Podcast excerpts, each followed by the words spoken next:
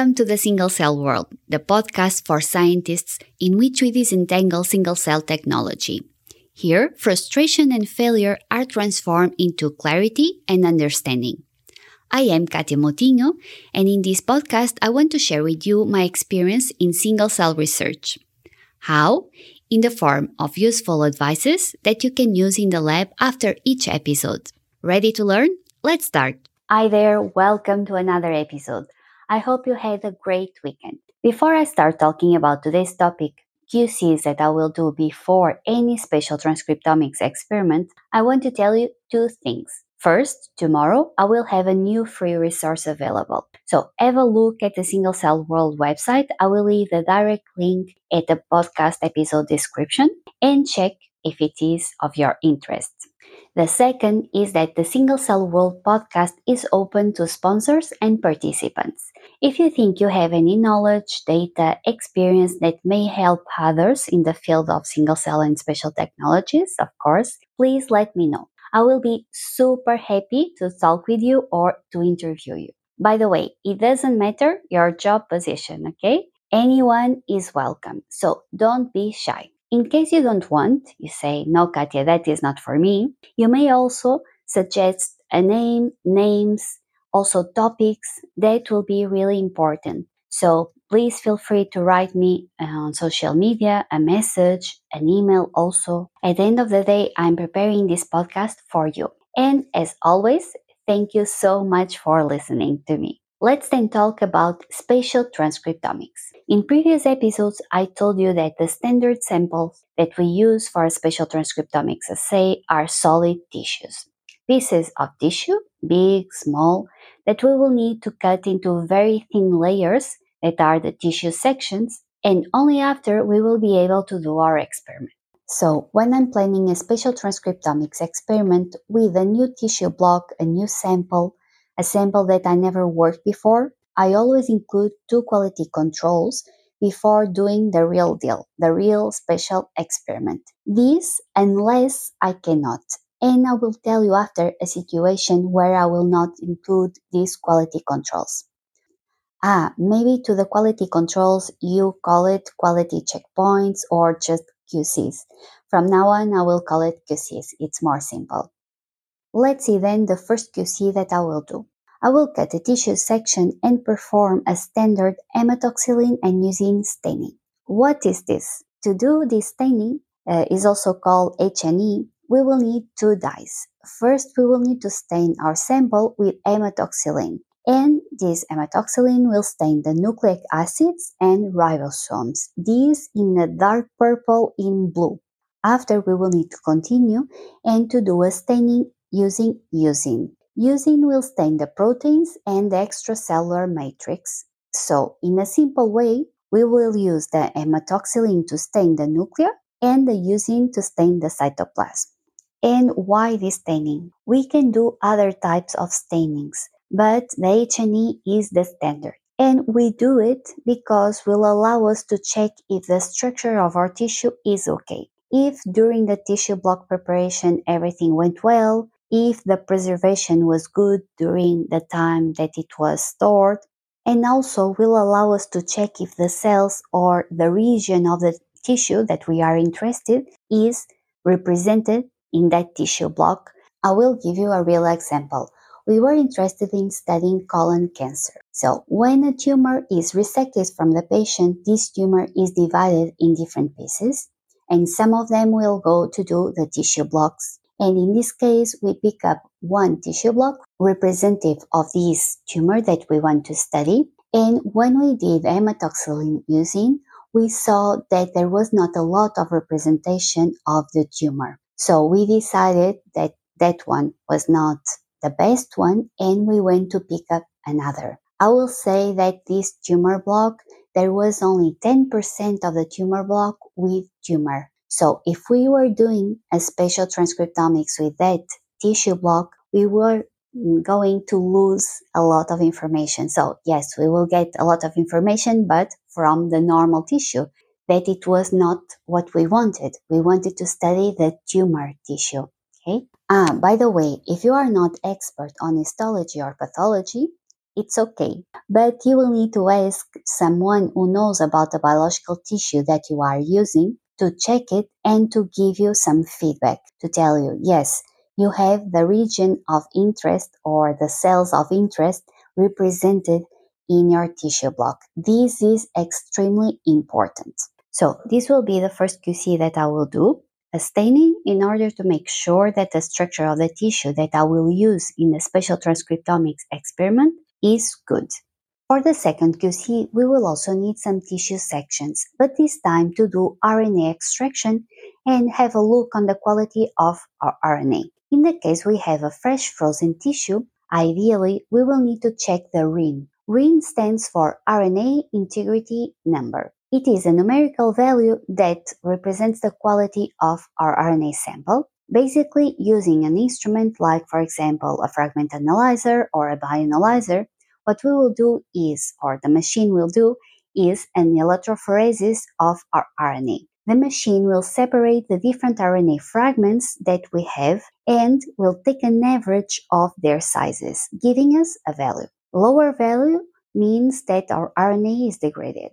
Higher values means good quality. Ideally, for fresh frozen tissue, we should have a value higher than 7. But I will be honest with you and tell you that I did samples that had lower uh, value of RIN. The lowest that I, I did was 5.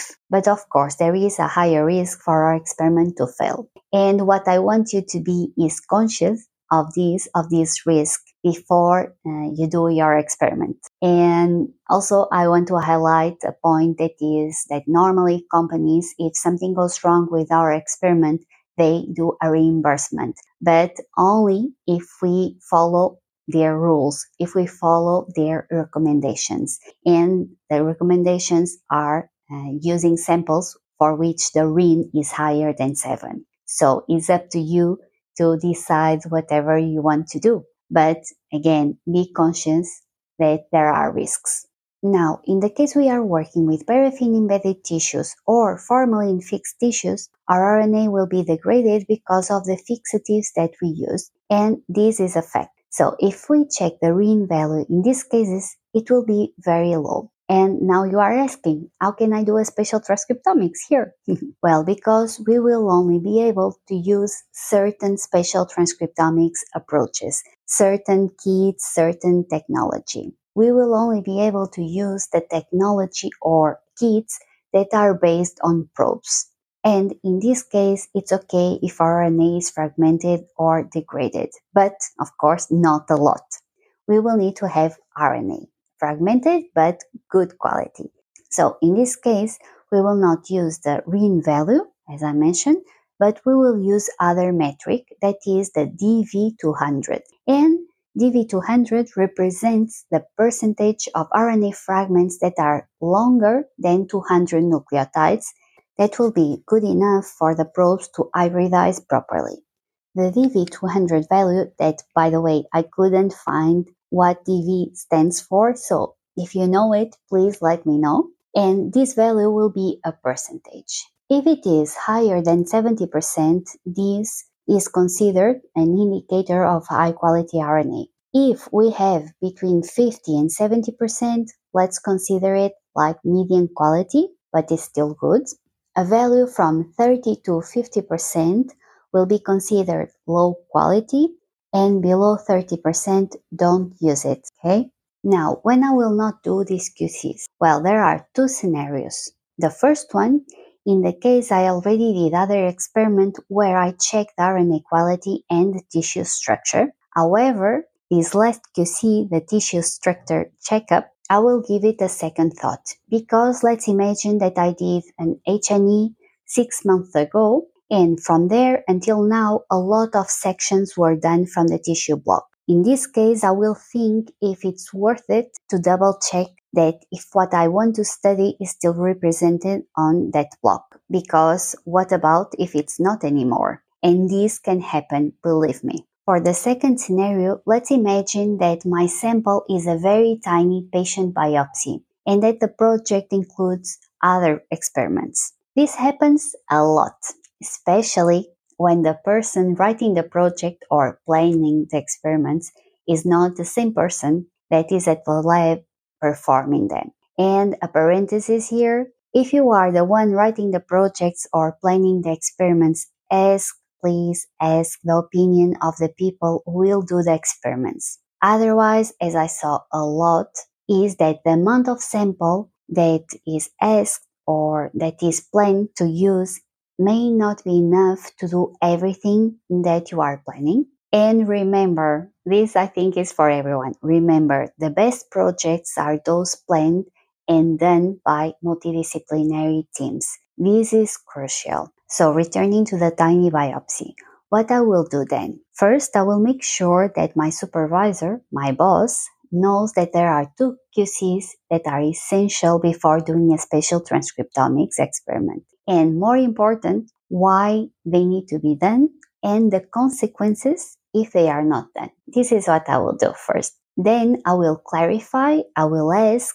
if the other experiments will be as important as the spatial transcriptomics one. If they are, then I will decide or I will decide with my supervisor if we should take the risk and skip one or the both QCs. For me, this to skip the two QCs is really in extreme case, okay?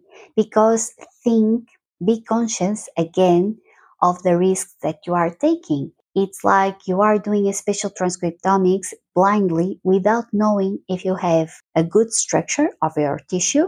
Imagine that it shrinked while you were preparing your OCT block, or imagine that the cells that you want to study are not there in the tissue section, right? Also, you will not know uh, the quality of the RNA. What about if your RNA is degraded and you will not have a good library to sequence? So please think about all these risks and if it's worth it to take these risks or not. Sometimes we don't have any other option, okay? We don't have material enough to do these QCs. I understand I was in that situation, but think if it's really worth it to risk it because you will lose money, time, and you will lose sample. Because if you check that that sample is not good because, I know, it was shrinked let's imagine, and the structure is not good to do a spatial transcriptomics, maybe you can do something else. You can do a bulk experiment. So, yeah, be conscious of that. At the end of the day, we always need to take decisions. Some will be good decisions, others will be less good, wrong decisions. And with this podcast episode, with the podcast in general, with the Single Cell World Project in general, my goal is always for you to have all the information that you need to take the best informed decision and to know what will happen if that decision ends up being the wrong one. Okay. Now, end this episode, let me tell you a strategy that will save you some time and sample. This can only be done in the case you are using spatial transcriptomics technology kits where they don't have special slides. Okay. What I will suggest do right away all the tissue sections that you will need. First, you will need to do some initial tissue sections to put the tissue block completely flat.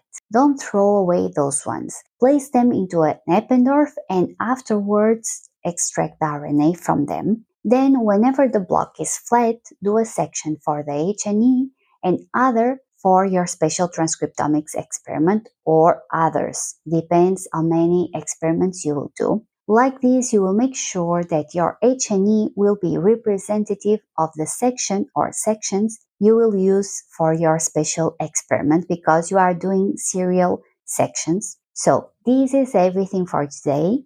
In case you need help with your experiments or you have any doubt, questions, please reach out. I always keep the advices or the help that I give to researchers confidential. And before I go, just tell you again about the free resource that will come to light tomorrow and wish you a good week full of good results. See you next week and thank you so much once again for being there. Bye. Thanks for listening to the Single Cell World podcast. If you think it was useful or you learned something new, please spend some seconds rating this podcast on Spotify or leaving a comment on Apple Podcast. It will make me super, super happy. For more tips or advice, follow me in Instagram or Twitter at Single Cell World or simply subscribe our website or blog at www.thesinglecellworld.com. Well, I will wait for you next Monday with a new episode.